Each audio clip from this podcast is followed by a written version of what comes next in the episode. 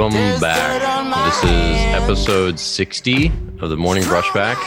Bobby, that's a lot of numbers. Uh, that's a big, that's five dozen even. How do you feel about this? I feel like we're I feel like we're probably gonna get to 600 episodes by the end of the summer.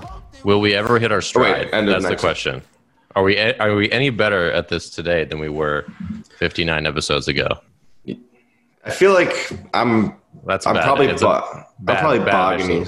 I'm bogging you down on your on your podcast. But me personally, I am killing the podcast game. Hmm. Uh, well, thanks for being here today. If you are new or if you're a returner to our show, obviously, if you're listening on Twitter or uh, YouTube, you can leave a comment. So if you're interested in interacting with us, feel free. We I monitor the YouTube and Bobby monitors Periscope. Uh, so Robert, what are our topics today? So today we're getting to the end of fall baseball season for a lot of players. So we're going to talk a little bit about ramping down throwing, good, bad idea, uh, partnership MLB with some of the new some of the independent leagues, and what else do we got, Dan? Anything? We have and more. and more. Well, we're going to talk about whether it's better to be a good player on a bad team or a bad player on a good team, or if you should leave teams if you're not getting playing time, et cetera, et cetera. I think this is a very wide ranging and interesting topic.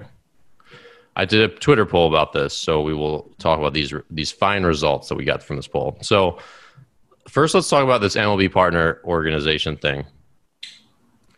Well, we don't know much about it other than they decided Very to partner Frontier League, Atlantic League, and American Association of all. Those are the three main independent leagues in the U.S. Uh, have all partnered with MLB. So, by some of the stuff I'm reading, it sounds like that the MLB is going to incorporate some rules, maybe some rule changes, and test them out, similar to what they did in the Atlantic League with the automated strike zone, the the stealing of first base. Um, what they're currently doing now with we're starting a runner on second and uh, the California rule extra innings.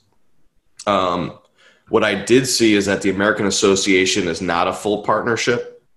Uh, I could be wrong about that, but they did push back. Uh, their their league lawyer actually tweeted out and said they won't be doing any rule changes. It's still a play to win league. So I don't know if they're trying to break the curve there and and separate themselves a little bit from the Atlantic League or Frontier League, but it sounds like that they want to break away and be more of a and still like a true independent league while still being able to send players to MLB. Well, the Atlantic League rules were hated. I mean, some of them were asinine. The stealing first base thing is asinine. It was just ridiculous. The moving the move, moving the mound back two feet, like those are all things that like guys who are released from the majors or AAA or AA, they don't want to deal with that nonsense. They're trying to get back to the major leagues, not be in this carnival show. The stealing first base thing is ridiculous. The mound moving back was ridiculous. The not being able to pick to first base, ridiculous. Like, so I, I applaud the American Association for not wanting to get in that that just load of nonsense. Like, hey, let's keep our league the one that if guys don't want to do all that BS, they'll come to the American Association. I think that's I think it's a, va- a valid position to take. And they have been the I mean, for all accounts, the American Association has been the league that has been producing the most talent out of the independent leagues as far as talent going back to minor league baseball. They're right in the middle. Frontier League, for anyone that doesn't know, so the Atlantic League, if you had a hierarchy of independent leagues, the Atlantic League is the most experienced league. Uh, the American Association, average age wise, is the next most experienced league, and the Frontier League is the youngest league. So if you're in the Frontier League, you're usually a guy right out of college, or maybe a guy who's got a year rookie ball that's been released. American Association has some guys where it's a mix. You have to have a certain amount of rookies on the roster. Uh, I believe it's five rookies. And the Atlantic League is basically like your veteran league. You've got guys that have usually, at, you know, some teams have guys with big league time, AAA time, AA time. So if we're going by, you know, projectable ta talent that still has some years left on their prime, American Association is probably that league. Yeah, that's correct. Uh, so, and I, I took issue with your saying like producing talent. I mean, the independent leagues don't really produce talent. Like, you, per- you- but yeah, uh, but to your point, you're right. There's more like guys with years left. There's more guys who are very talented from 25 to 27 years of age in the American Association, whereas the Atlantic League is all there's a lot more of like 27 to 32 year olds where teams are just like, yeah, we know what that guy can do. He like got eight years in the minors already. We don't, we're not really interested. Whereas there's some guys who are more unproven that like, like you said, if you're if you're 26 throwing 94 to 96 in the American Association, that's different than if you're 30 throwing 94 to 96 in the Atlantic League, right? Right. So, so yeah, that's that does seem like it's the tipping point where it's not as high a level of play as the Atlantic League, but there's again more viable talent. I think that's the way to put it. And of course, there's also the American or the um, the Pecos League, which is, I mean, I know it offends people when I say, it, but it's it's a junk league. It's just, it is what it is. Like you make two hundred dollars, you make two hundred dollars in salary, and you play on like high school fields in front of no people. And there's some guys that will throw in the nineties there and like get signed, but it's a junk league. Let's just be honest with each other. So It's definitely a pay to play league. yeah, I mean, you know, just because you have some guys that get signed because they have a tool or you know a second tool or whatever, it doesn't make it not a junk league. So anyway, uh, and of course, there's the what's the other one? It's also Uh, north the northeast. It just like falls between the Frontier League and the American Association. There's the league. So there's the like league. It's not a bubble league, but there's four teams out of Michigan. I think it's the ASPBL, right? No, not that one. The, the, the Can Am. Does the Can Am League still still exist, or is that gone? No, Can Am. League merged. That's what I was talking about.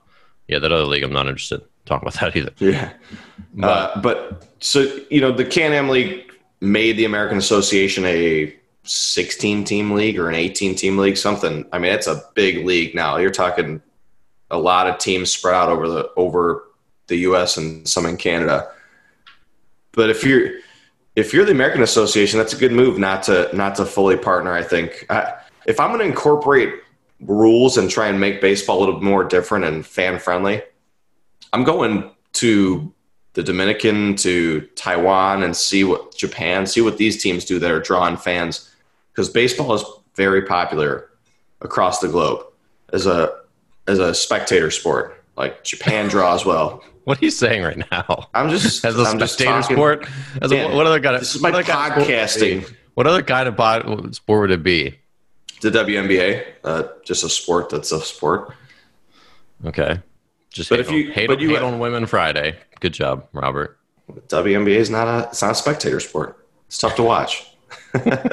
Okay, uh, no comment. But um, so the partner leagues, it doesn't seem like there's anything. It just like it's a very vague, nebulous thing at the moment, right? Like they didn't announce anything. Like we were just scanning these articles and they really didn't give any details about what being a partner league with the MLB means. I feel like there's got to. I think there's going to be something coming down the pipeline that a lot of these teams, the 40 teams or so that got axed from affiliated minor league ball, are going to somehow filter their way into these leagues, and they're going to become like real, like larger independent leagues with maybe 16 to 20 teams. Because the Atlantic League right now is is seven teams. American Association, I believe, is 16. I think the Frontier League is 12 teams. I feel like these these leagues are about to get a boost in uh, in teams which could be good. I mean, who knows? That's the nice thing about the Atlantic League is the proximity of all the teams. Everything's really close. Hmm. Um, Yeah, yeah, and proximity to Wawa is strong in the in the Atlantic League. There's there there's a Wawa within 15 minutes of every ballpark, so that's always a plus. But yeah, I think it's going to also have something to do with because I think the uh, Atlantic League had some partnership with MLB before, like they did with all the nonsense rules. But before that, they still had one, which was it just made the transfer of contracts easier, and that was all like legal partnership stuff that I didn't really understand, but they it just was simpler for someone to buy an Atlantic League player's contract and he's just like quickly gone. So I know they had that contract transfer sort of thing going on. So I assume that's going to continue and they'll probably make it even easier where you know um because you know they buy your rights and they have to pay the team to own you now and then so then they get to you know do their thing but um so let's talk about this poll that I put on Twitter. So yes. what's best for an athlete's development? And I gave three options kind of be the big fish in a small pond, tiny fish in a huge pond, or fighting to stay alive in a big pond. So the three options you could pick were best player on a bad team, bad player on a great team, or fight for playing time on a good team.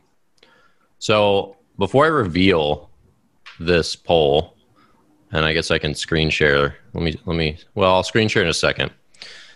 What do you think the results were, Robert? I gotta imagine most people, out of fear of being wrong, said fight for playing time on a on a good team. Do you think there's That's, a fear of being wrong on anonymous Twitter polls? Yeah, I do. I feel like people. I feel like people don't want to get the wrong answer, regardless if it's anonymous. I I was pleasantly surprised at the results. This is the result you would hope for. I mean, you and I. I don't know that anyone that you and I know would without having like you know all the nuance and context of like everyone everyone's situation is different right? Like we get that. Sometimes there are definitely times to leave your team find a new team. Obviously there's a million scenarios but on the whole i don't know i can't imagine anyone that i know like a coach or a player who played at a high level who would not choose the the last option which is fight for playing time on a, on a good team so i mean i'll i'll push back slightly and say you're we're talking about development, right? Like how how much how am I going to get a lot better as a player, personal player? I'm talking about overall in your career. Because if I'm so it, I actually did this in high school like I had the chance to go to and there were other factors for reason I didn't go to the the best baseball high school in Chicago. I went to a small school that was not good. But the big fish in a little pond if you're already a good player, if you're looking for, it depends on what you're looking for. I think in some in some regards, like, are you looking to get playing time right away? I mean, I also did that with college personally. It's not that I don't want to be around good players, but I def- I want to like, if you stand out, you have a better chance of you know making a little bit further. I think. That's that just it? my that's, that's just my opinion. Well, uh, so there's lots of different grades here. So if you were playing on like a really good and this was the context of the person that tweeted this thing that so basically I, I someone's stuff came on my twitter feed and this guy was giving out advice and i don't know what his playing background was but i don't think it was significant after like high school but he was just like giving advice looking back on his time playing ball whatever so one of his things was he said that he was on like some elite teams and put a lot of pressure on himself because he didn't get as much playing time. So when he got playing time, he'd go out in the field, he'd put too much pressure on himself, make a lot of errors. Then it got worse, blah, blah, blah. And then finally he said, you know, like, my advice is to play on a bad team so that you can get your chances and like not do that. And I just absolutely hated that advice. I hate like like the way that he painted that picture was I'm kind of mentally weak I can't handle competing on this team, even though it sounded like he belonged on the team, like he got chances. Mm-hmm. Uh, but he just like choked under pressure consistently and put pressure on himself, and then was like, "Oh, I don't want this. I should have just like been on the easier team." So for me, that seems like the wrong thing because it's like, okay, well, why don't you fix your mindset and do some other things? Find a mentor, and maybe that's the root problem rather than the fact that the team is too because it doesn't sound like the team was the problem. It sounds like he was the problem. Um, I don't know. Based on the way I describe that, how does that? How does my, my take? Based on the based on the way you describe it, I feel you, I feel like the guy we're talking about couldn't hang on that team. I feel like he ran from that team. And but you know, I have I'll relate it to basketball where you've got like back when LeBron left the Cavs to go team up with a better with better players to win like the competitive side of me thinks, don't you want to compete against those other good players instead of teaming up with them and making it easier on yourself? Granted, LeBron is obviously the best player, but I, uh, I see I see it like if he would have framed it that way, like, look, I'm gonna go. I want to compete against these guys. I don't want to just team up and take the the easy way out. Not that it would be an easy way out, but I also like the guys that are on teams that like let's not let's not say they're the worst team, but they're a they're a 500 team. You know, they're an average team. Like I want to compete with guys that I know will go compete with me, even if we're not as talented. Does that help your development? I mean, I think overall, development wise, being around the best players makes you a better player. You can't just be around you can't just be around guys that aren't as talented and it's like running sprints. Like if you're the fastest guy and you and you nobody pushes you to be first in the sprints, you know, at the end of practice, you're not getting any faster, or any better. But if there's always some guy who's pushing you, pushing you, like that makes you a better player. But I can and see I, where being on a worse team and having the com- competitive mindset would be beneficial. But I don't think I don't think other teams push you as much as your own team pushes you, especially in long term development for a player. Yeah, I mean, develop because like, it's a crapshoot who you play. It's not. Like, it's not against the NBA. Is, yeah, go ahead. I agree with you. The word development here is is the separating factor, right? Like if I'm just trying to be the best player that I can be, I want to be around the other really really good players because it's either gonna like a, a poop or get off the pot, right? Like rise up to the to the level that everybody else is, or you're just gonna fall behind. I'm surprised you didn't curse friendly. there. Yeah, i was trying. I was trying my best. Well, and I mean, so we we've talked about like you don't like kids playing down a level. Like you don't want them to playing 14U if they can play 15U, and that's kind of the same thing, right? But I mean, the thing with baseball, especially, is it's a preparation sport, and that's why I think having teammates that push you, that you have to work harder. Like if you're on a team, like if you go to Vanderbilt and you're not on a full scholarship, which you know most guys in baseball are not on a full scholarship anyway. But if you know you're aware, like you go to a Vanderbilt type school, mm-hmm. and you're not one of their top guys. You weren't a fifth round draft pick. You weren't a tenth round draft pick. Like you're just an undrafted guy, but you're good, obviously. And they give you like you know a little bit of money. You know that you're not like in the starting lineup. You know that you're not right. So what are you doing? You're learning from all these other players.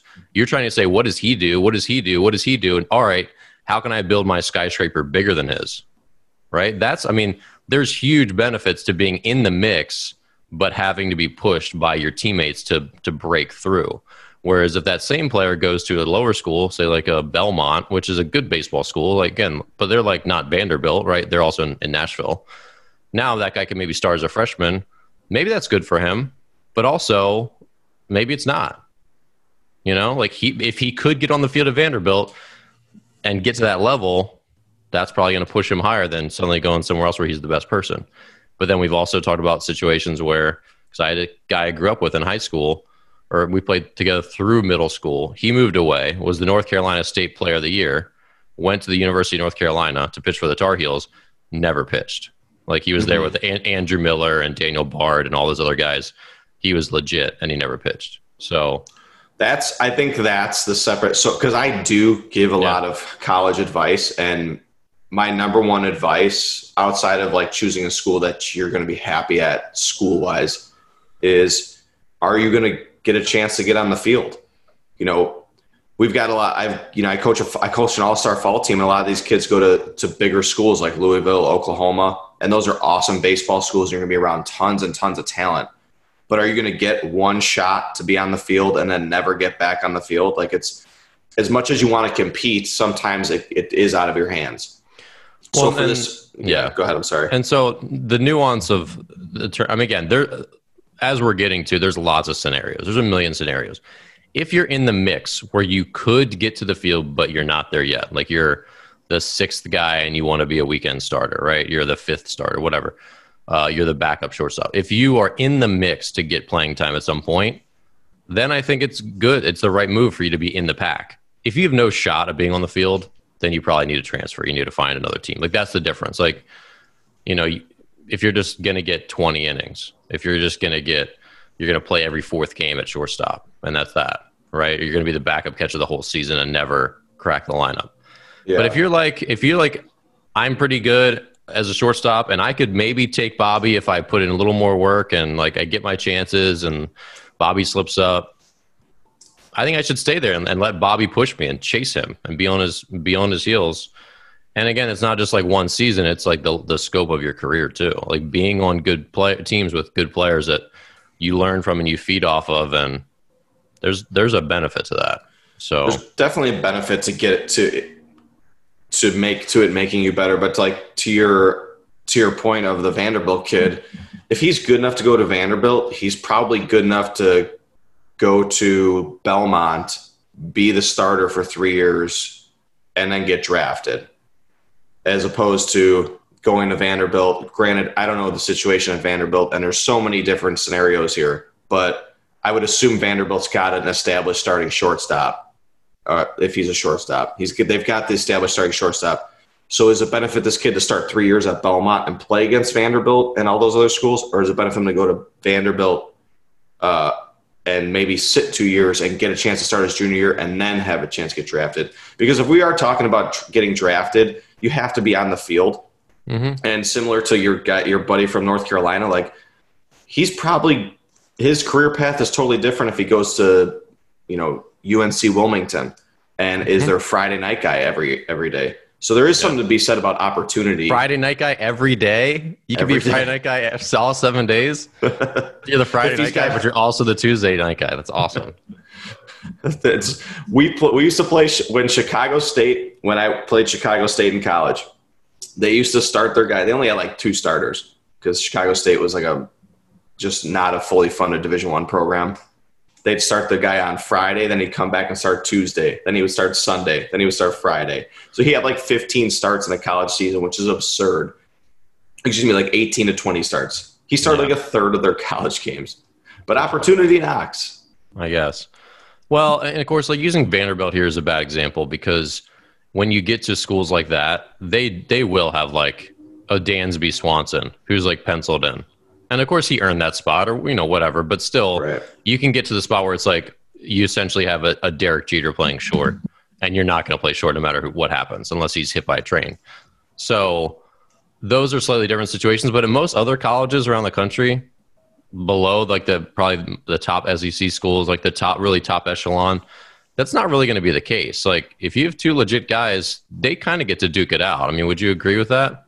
I agree, but I also agree that outside of those big schools, you should probably seek out the the better playing opportunity. Like I'll use my college, Northern Illinois, as an example, is a mid-major MAC school, right? So let's use all MAC schools outside of Kent State.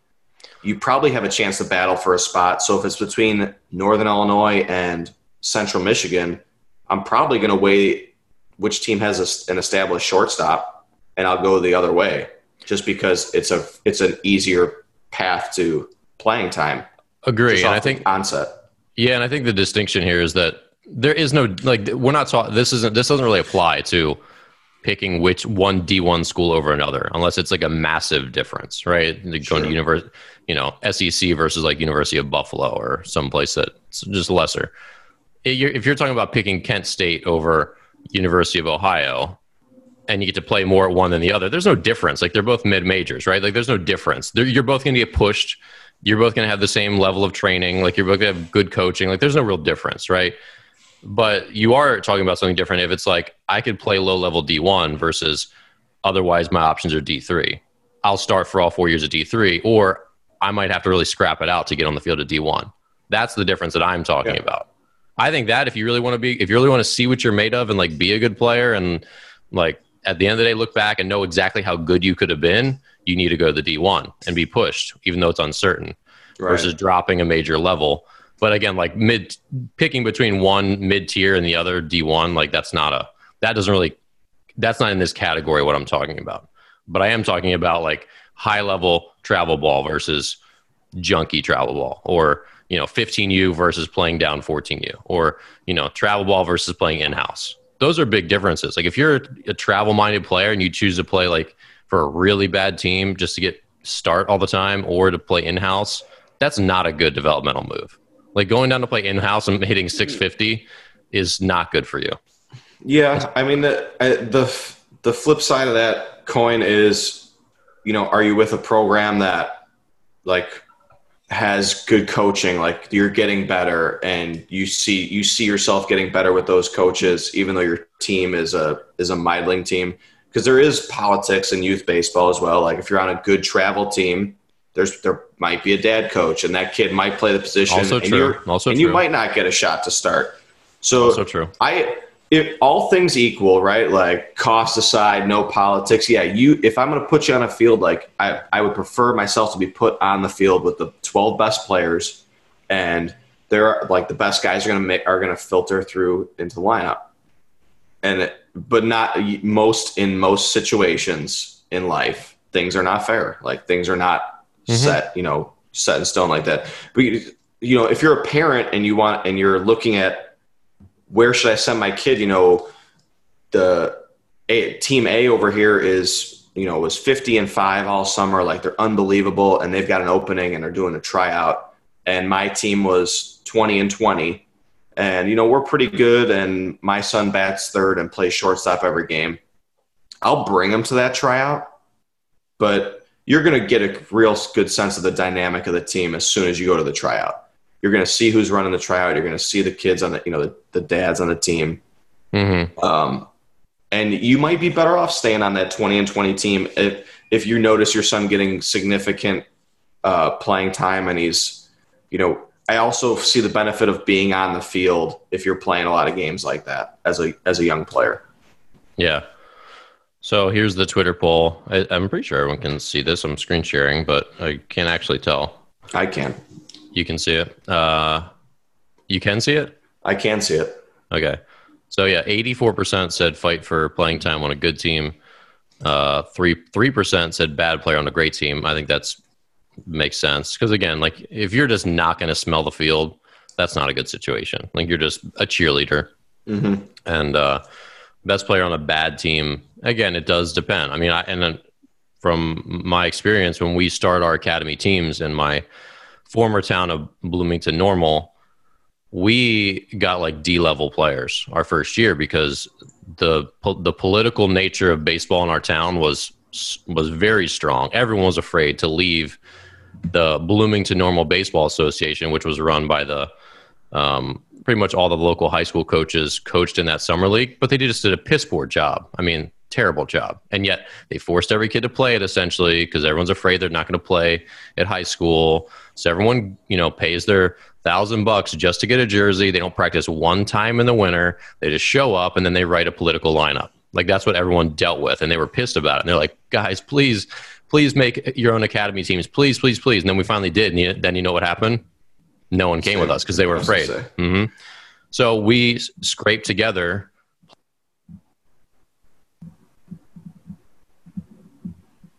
Oh, might have lost Dan here. I'll keep going.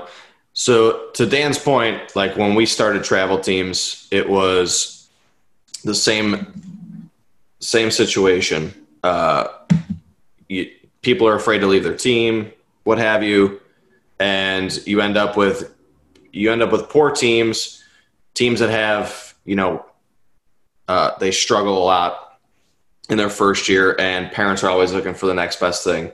Where if I'm a parent and my son's getting a lot better, he's improving, you know, that might be a, a place that you stay and you kind of you kind of ride out the bumps and bruises and your team gets a little bit better a little bit better a little bit better and your son is a part of that you know if you're if you're constantly jumping ship and we've talked about this on the show in the past if you're constantly somebody who's jumping ship uh, going to a different team. You know you're on three teams in four years four teams in six years. And that's also a bad look. You know at some point you either you're looked at you either need to compete for your spot on the team or you need to stick it stick it out. And if you're the best player on that team like you need to try and lift up the talent of of some of your other guys. You know hey dan welcome back. Thanks for having me. I had a uh, yeah little technical issue but i um, just piggyback off of what I, you I said heard, yeah i heard what you were saying and so my but my story was basically that so we got like d level players like kids that like weren't going to play summer ball but then they're like, okay, we'll do it. Uh, you know, kids that got cut from the other teams. But we were like, look, like you guys know us. Like we're really good instructors. We're gonna like coach your faces off. We're gonna practice more. We're gonna practice like a lot. And we did all those things. And so if you looked on the surface, like it made sense to go with our lower level team, even though we weren't like advertising a lower level team. We didn't have a history, right? So it wasn't like you knew you were right. joining a bad team. It just it just ended up being a, a, a relatively not great team because we just couldn't get good players. But um, so you know, we were that team one year. I guess is is my point. Where it made if from an outsider, you could say, okay, they're not going to be strong. I know who's on the team. Like I know these kids, but we'll join because we know they're going to get good coaching. That was a valid choice, right? So there is that sometimes depending as well. But uh, so yeah, I mean, it's it's hard to it's hard to take in like the development versus success uh, because kids mature at different ages, right? Kids get mm-hmm. the best teams at the younger levels are always the most physically mature teams. Yep. Mm-hmm. It's not that's not a secret. So if mm-hmm. your son just is not physically mature like that, but he's got good skills, just I would I would honestly highly suggest getting him on a team where he's going to get to be on the field. Because if he's on a team, if he's a fifth grader on a team of other fifth graders that look like they're in seventh grade, and he looks like he's in fifth grade, he's just not going to. They're not going to give him the shot because there's no reason to. Like they're physically overpowering every team. So your son's not just he he can't do that. He doesn't fit that mold. It might be good for his uh, development to be around those good players, but if he never gets on the field, something you have to weigh, like Dan was saying earlier, like you have to weigh playing, like being on the field, because uh, the uh, be the you know the the distance. I'm drawing a blank on the word I want to use, but in if you're in the same room as all these other good players, yeah, you're learning by watching. You're getting a little better by that, pushing you. But if you're not going to get on the field to actually try out some of these skills, it might benefit you more to be on a team that's. I'm not saying go from team A to team Z, but go to team A to team F and get on the field and actually, as long as you're being surrounded by good instructors and and someone that can you know help you along the way.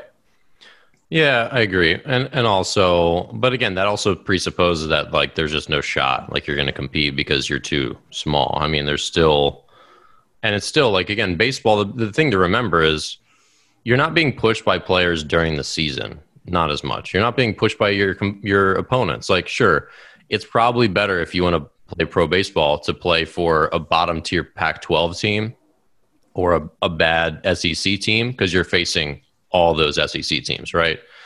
Rather than play like mid tier D1 baseball if you had a chance. So that might be a spot where you level up. But again, like the difference between being pushed by your teammates on a mid tier D1 versus a, a, a bottom feeder Pac 12 team, there's that's not a difference. Like you're not missing out on anything by by just having a losing record in the Pac 12 versus having a winning record in the MAC or something. Some right. So that's but um, but at younger levels, you do need slightly better competition. You you you can't thrive facing in-house pitching. Like hitting 650 against in-house junk pitching or against junk travel pitching isn't better for you than facing better competition. But the the competition, like you only like really rise to that level to a degree, and really you end up in large part expressing what your preparation was. So you don't just get better being on a better team facing better competition like if you just didn't spend all off season preparing and hitting and hitting and hitting. And that's to, part of my point is where if you know because we signed a lot of kids to our academy where we're like hey you're going to be like fifth outfielder on paper. So you better work your butt off for the next eight months if you want to be on the field. And they're like okay. And they get to work. And that's a that's a very real effect. Whereas you get a kid who knows he's going to play he doesn't have to do that right? And so even if he still does get to play that next season, he didn't spend as much time training because he had that fear because someone was chasing him in the off season. So anyway, this is a good conversation. I'm glad that you took kind of like uh,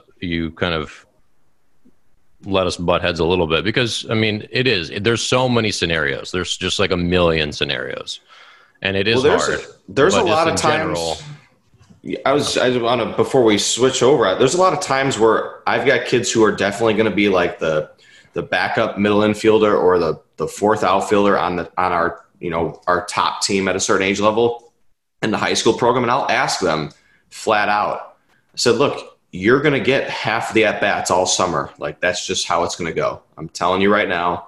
You know, we know that we know these other guys. They're going to get the majority of the at bats. They're the they're the premier guys." What do you want to do? Would you rather be the starter on the on the second team, or do you want to be on the top team?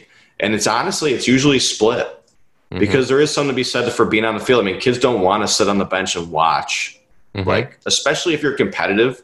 If you're competitive and someone tells you like, look, you're only going to get half the at bats, and I don't see any way you're going to get more than that.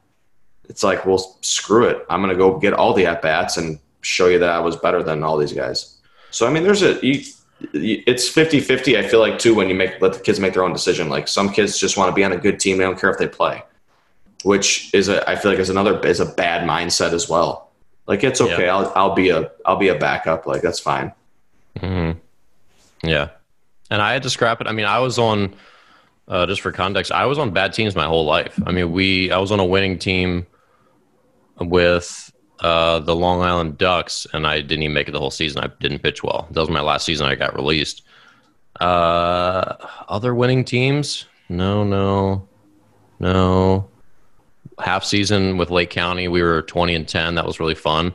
But I mean, every year in college, we were fifteen and thirty-five.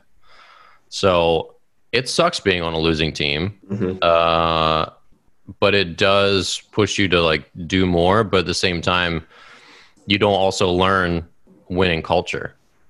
Being on a losing team perpetually, or just just like you learn a little bit to be a loser. It's hard because you can't outrun a losing team as one player. Like it's not basketball. You can't just LeBron put everyone on your back in baseball. It just doesn't work that way. Even no. if you're a stud stud pitcher, I mean, my my third season, I started the year with a well, I've before I blew my elbow out, I had a 1.06 ERA and 40 plus innings as a starter.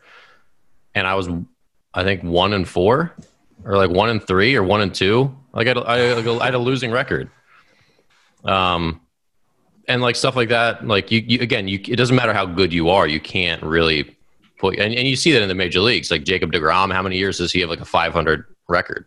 You can't, you can't win baseball games by yourself. So no, you're right and there is something to be said for learning how to win. Being around teams where guys are greater than the sum of their parts, that's a very real thing. And and and scouts appreciate that stuff too, where they see like, and I think Swan Dansby Swanson is probably a good a good example. I don't know that much about him. I haven't watched him that much, but he's not like a guy that wows you. Not really. He's like a what is he? Slightly above average big league shortstop, average big league shortstop I think so. I don't know. I don't know that he wows anybody. He doesn't hit 40 jacks. He doesn't do anything crazy, but I think he seems like a, a greater than the sum of his parts kind of guy. A really high character, makes really heads up plays. Like he made a heads up play I saw in highlights the other day.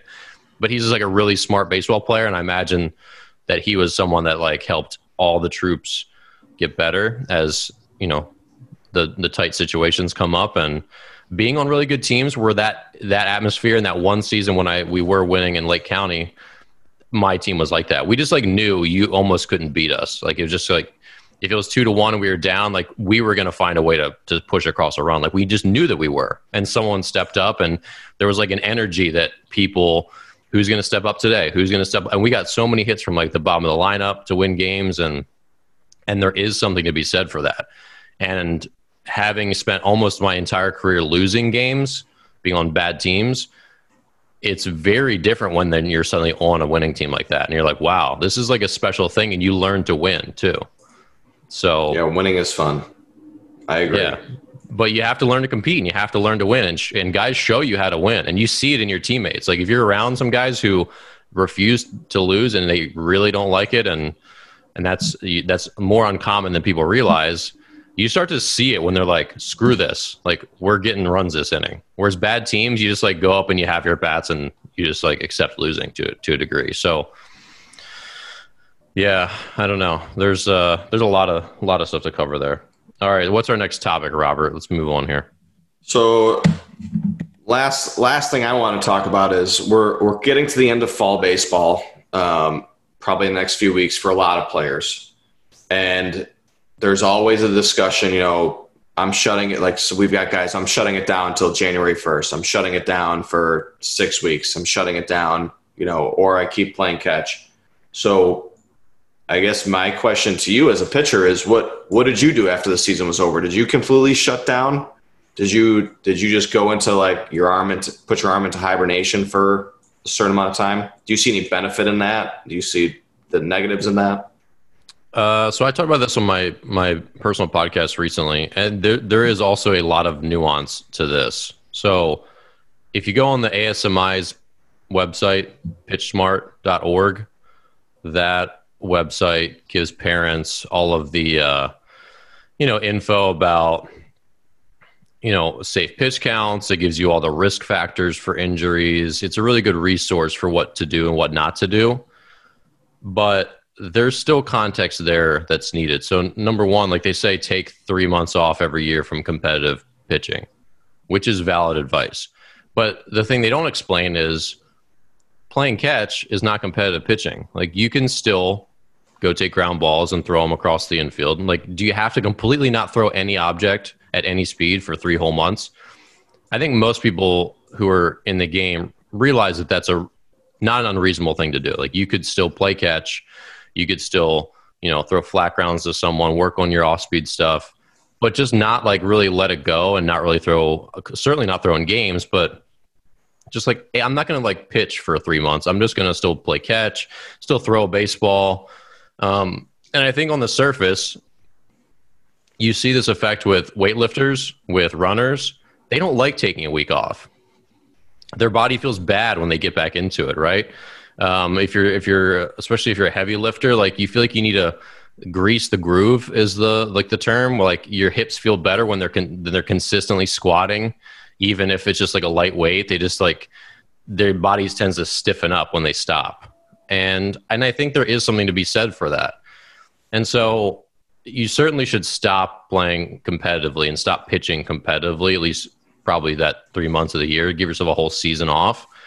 But if you want to go back in the backyard and play catch with your buddies and play catch with your dad and like take ground balls with a friend and play backyard baseball, of course, I know no one does any of these things, but um, I think those are all reasonable, valid activities. And I can't imagine that's getting anyone hurt. What's getting people hurt is I play on three teams and I pitch 120 innings a year and I never really give my arm a break from like going full bore. Um, so I, I think with that being said, I think that's a personal choice. So for me, after pro ball, I needed time off. My body, I was usually like literally in pain at the end of the season, and not to mention, you know, throwing 50 relief innings is a lot, and or throwing 120 plus innings as a starter is a lot. So your body's just like fundamentally different. So you shouldn't take the lesson like this is not a what a pro guy does is different than what a kid does. Where a kid who might throw 40 innings in the summer, if they like don't get overused and they had a pretty, you know, they played a lot of different positions, they pitched a decent amount but not a ton. You know, they can like continue to just like run around, play baseball if they feel good, and that's fine. But just like probably stop pitching for a while.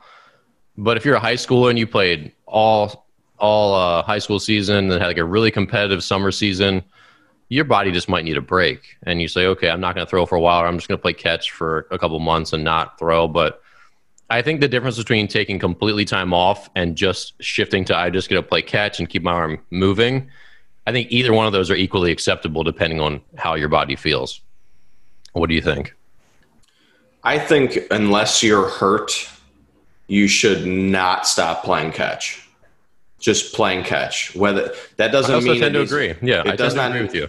It doesn't need to be uh, like frequency wise. It doesn't need to be every day. It doesn't need to be five days a week. But mm-hmm. I mean, personally, I never stopped playing catch. Granted, I wasn't a pitcher, so the mm-hmm. stress on my arm is different. But I, I would, I tend to see kids hurt more when they shut down completely, and then as soon as they get back into it, it's okay. Let's long toss day one let's go 150 feet, throw as hard as I can, and they come back. And I was that guy too because in high school I was I played multiple sports, so we didn't have like winter training, right? Mm-hmm. We went. I went from basketball season to baseball season. March 1st, baseball season in Illinois, where we get outside, it's 40 degrees, and I'm throwing the ball, I'm long tossing. And I, every year in high school, freshman, sophomore, junior, senior year, I'd start the first week after the first practice, I'd be at the trainer uh, we didn't have trainers at the school. We had to go to like an athletic coach, which was new at the time. And he'd be like, he'd be like, dude, what are you doing? Like ease into it a little bit. Cause I would just go full go and it, I'd be in pain. I'd, and I see it with kids a lot too. Uh, yeah. So it, I can't, I personally, if I, if I had a son who was 13, 14, 15 years old and we got to the end of fall ball I would still want him playing catch twice a week, three times a week, just playing catch. Like mm-hmm. keep your arm mm-hmm. at uh, like a not quite boiling. Like if we're gonna, if you're boiling water, like yeah, you're boiling water all summer and your arm is hot and you're throwing hard. yeah, tone it back a little bit, but keep the water warm. Like you don't want to go all the way back down and have to try and revamp revamp up. Especially as a younger player when you're trying to consistently improve. Like if you have your arm in really good shape and then you just let it get out of shape, it's kind of a negative to your development.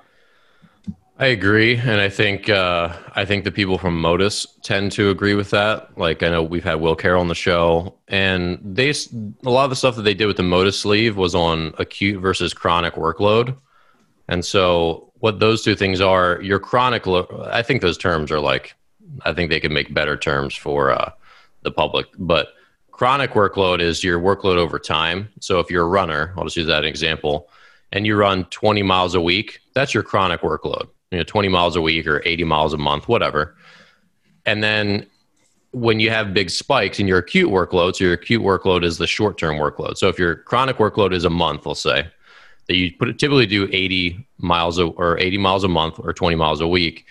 And then your acute workload suddenly spikes so you do 40 miles a week one one week. So you like double your workload and you have a big spike. That's where they found that injuries occur. So that you always want to stay they they had this like 20% range. Like you never want to go 20% above or 20% 20% below. So that you so you don't want to go 20% below so you maintain your level of fitness there you don't want to go 20% above because above that you're putting a lot of stress on your body above and beyond what it's capable for so then if you want to get to doing 40 miles a week you go from 20 miles a week to 24 miles a week that's 20 you know that's a 20% jump then to 28 miles a week, then 32 miles, you know, whatever. Obviously, as you get to 30 miles, 30 miles a week, then it's a six mile uh, per week jump is 20%. So you, it would take you a month to ramp up to getting to 40 miles per week. Would that be a safe way of doing it? Right. And of course, to your point, which is a good one, kids are like one speed bikes. They don't know what the hell they're doing when they throw. So they, again, they take all winter off and they're just like long tossing and throwing bullpens two weeks later and they're hurting and they hurt their arms. So pro guys, so again, like using me as an example, yeah, I would take two solid months off because this like get away from me. Like I don't I don't want to touch a ball. My arm feels it's like physically hurting. Uh, I need to recover.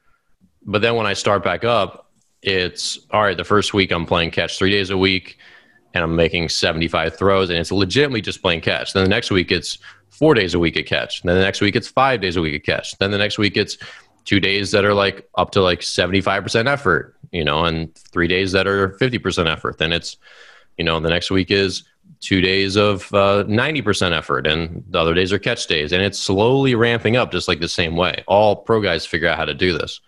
And so I'm building up where I start throwing again in November and I'm not throwing hard again until middle of December and then I have a full month of January to throw hard, and then I can back off a little bit for a week. Then I have the full month of February to throw hard, and then I'd be ready essentially to go if I was if I need to be ready to go in March, or if I was ready to go in April, I'd probably just slow everything down. So they don't. I think most people don't realize that it's like a legit four month period to get in shape because you need essentially six plus weeks to ramp up to throwing full speed and then you start kind of go back down to bullpens. Now you're 75% off the mound, 90% off the mound, 100% off the mound. Then you want a solid six weeks, I think, off the mound at full speed. So if you're like backdating that, if you need to be ready on April 1st, you need to start your full speed bullpens February 15th. And then if you need eight weeks prior to that, that's January 15th, December 15th. And then, you know, maybe you need longer to ramp up or just you want to like work more on like developing a new pitch and you need more time playing catch to like get the grip. So there's that. I mean, it's it's a long ramp up process, but most people listening to that are probably saying, "Ugh, I really only take like one month to ramp up." You know, you start playing catch first day of uh, February and you're full speed last day of February. That's not long enough. It just isn't. And it's also not long enough to make changes to your mechanics. It's not long enough to make changes to your to develop a new pitch. Like if you want to develop a new pitch, you should be playing catch with it for eight solid weeks before you start to go faster with it because you need that many weeks to just like feel it and spin it and really like get the, get used to it at a lower speed and then you start to ramp that speed up too and now you really understand that new changeup or that new that new slide or whatever so that's where people miss a lot of stuff is they if they do go completely off from throwing their ramp up sucks and they get hurt or they just don't get anything out of their winter either. Like, how do you get anything out of your winter when you ramp up for one month? I don't know. You know, so what do you Yeah. got there, sir? Uh, I mean, you're you're right. It's just that a lot of these guys don't they they don't they have one speed and that speed is full go and to to like the development side. I mean, if if we've got kids in November, December that are coming to like get better and we need to have them play catch, you know, part of that playing catch is probably long tossing or throwing the ball hard, like letting it go because we, you know, especially in the winter months, I mean, if we're practicing three times a week as a as like a 15 year old travel team, that's a lot of practice time in the winter, but it's not a lot of time throwing. You know, it's three days a week is not a lot of throwing by you No, it's not. for any age. It's just not, not a lot of throwing. So we have to have them throw like every day, almost like to keep them baseline like ready until we can get them outside throwing four, five, six days a week to get stronger uh, it's not easy to to balance time off. You know, kids always ask about weightlifting time off as well, and my answer is kind of the same. Like, I don't know, what are you taking time off from? Like, you're not in, you're not in, like, you're not a finished product where you can Mhm. take a little time off and then come back and like polish up. Like, you're a, you're just a, a, a pile of a rock that we need to actually mold into into something. So you should be working out and hitting the weight room hard. Like you have to develop your body before you can like manage a finished product. And Yeah. pro ball is totally different. I mean, I never stopped throwing as a pro guy. I come back from the Mhm. season, and granted, I'm a shortstop. I was a middle infielder, so it, I had a rubber arm to begin with. But at the same time, it's like I'm not stressing, you know, once or twice a week at 120 full max effort throws. So I could do that. Whereas pitchers, it's a little bit different. And if you're a young kid who's pitching a lot of innings in the summer, like yeah, you're, I see where your parents want to put you in soccer for six weeks and just let you not throw, but still don't don't empty all the water out of the pool. You know, Yeah, no one's getting hurt from playing catch. I mean, that's that's the overarching thing. No one's getting hurt from playing catch. And that's They're- they're probably not. the best advice out of the whole thing, right? Is you're not going to get hurt just playing catch, like throwing a baseball, throwing a dodgeball. That's not hurting your arm. It's the Uh, let's not let's not talk about dodgeball. Let's completely leave dodgeball out of that because yeah. dodgeball is a great way to blow out your arm. You go out there and throw the absolute piss out of it, trying to hurt people.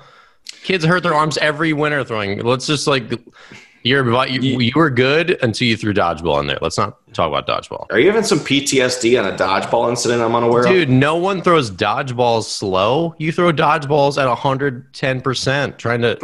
But you only throw throw 'em four of them because there's only one ball. That's exactly your point you're just making that you shouldn't just like go from zero to 100. That's what people do. That's why We're you hurt doing- your arm with dodgeball. No, You're not dodgeball like you're not in, four you're not in days a week. shape. You're just in.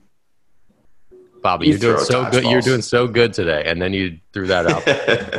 That's literally like we should end this. We should end this. gym class, blowing it out. Terrible thing to do. Don't play dodgeball, kids, but do play lots of catch. But again, catch to a lot of kids is like they're trying to remind themselves how hard they throw every time they play catch, and that's not a good thing either. Catch means up to seventy percent effort, like firm at best. You know, so like you couldn't throw it more than 120 feet playing catch. Like it wouldn't go far enough. But a lot of kids I know play catch, and if the like I just didn't catch it, it would just like continue to sail like forever. They're just throwing throwing missiles. Like Andrew Miller in a in a Major League Baseball game throwing 98, the catcher stops it. Like he's only 60 feet away, but if the catcher didn't stop it, it would continue to go, uh, you know, a long, long way. So using the short distance to say, again, this is a thing you learn from rehab. They do rehab programs for by distance. So like you go 40 feet, then 60 feet, then 75, then 90, and they do that with the understanding that like a 75 foot throw means if you're to throw the ball to your partner at 75 feet, it's just firm enough to make it there where it's not loopy, but it's just like just firm enough where if I didn't catch it, it would go like 10 feet past me and that's that, right? It's not like throwing a missile where if you throw it through me, it goes another 100 feet. That's like the reason they do it uh, that way with uh, rehab programs. But a lot of people don't do it that way either. Guys are like doing their Tommy John rehab and they're throwing missiles at each other from 65 feet. And it's like, what are you doing, dude? Like, it's a 60 foot throw. 60 foot throw means it's got enough oomph to get there on a on a line, but not much more. That's what 60 feet means. And that if you had a radar gun, that'd be like 55 miles per hour probably. But then you have guys throwing 82 from 60 feet, and like that's not a 60 foot throw because 80 would go it would go 250 feet. So that's a thing to remember. When we say catch, it's like catch. Like right. you miss you you overthrow your partner, it's not going for forever. If you throw it and they miss it, it would only go another 10 feet past them before it hit the ground. Like they could ca- they could potentially catch it barehanded if they if needed. It'd be Maybe a dumb thing. To, it'd be it'd be a dumb thing to do, but yeah, I mean, slightly, you could. That's the speed, like right, like throw it, throw it, so it wouldn't hurt their hand if they if they snag it barehanded. And I'd say soft line is the best way to describe it. Like it's it's on it's on a line, it's firm, but it's not like a BB. It's it's got a little bit of like softness to the line. A BB. No. Well, Robert, tell us a little bit about our guests for next week and then our format thereafter. So we've got a couple good guests coming up next week. Uh, Tuesday, Ryan Spaeder, uh, Twitter, the Ace of Spaeder. If you follow him, he's a baseball analyst. Tweets out a lot of like interesting uh, stats, you know, current stats, uh, historical st- stats, like guys that are on, you know, kind of record paces and stuff like that. So he should be really good on Tuesday. And then Friday, we've got Sam Panayotovich. Um, he's a radio host. He's in the he's in the gambling world, based out of Chicago. So that'll pique my interest definitely. But sports gambling is is becoming the norm, um, kind of all across the country. FanDuel, DraftKings, Barstool Sports just opened up their their sports book in Philadelphia. So should be some good conversation with Sam uh, regarding all things gambling on next Friday. And then we move into one day a week. Dan and I are moving to one day a week. Your favorite podcast is going to get even more, I don't know, elite. I hate that word. What I do too. Well, what we're going to do is we're no we're no longer going to be going to be live. We'll do YouTube premieres, uh, and it's possible that we'll stream it live. We don't have all the details worked out, but we want production quality to stay the same or improve and we just feel like this is a better long-term change. So we're going to more consistently have guests probably every, every show starting then um, and just in general have a, a more high quality experience. We're not sure that the twice a week the way we market it all this other stuff is best for the show long term so we think we put more of our time into marketing it to letting people know that hey this is when it's going on. I have a large email list, all these things we think one might be better than two. So we'll see how it goes. And if it's a train wreck, then yeah, whatever. We'll reassess. There's, but there's no way it's going to be a train wreck. Not with this, not with this radio IQ that's pumping through these what airwaves. Radio IQ. But well, all right, years. But we appreciate you listening. Thanks for being here, Bob. You want to send them off? Uh, thanks for listening. We'll see everybody on Tuesday.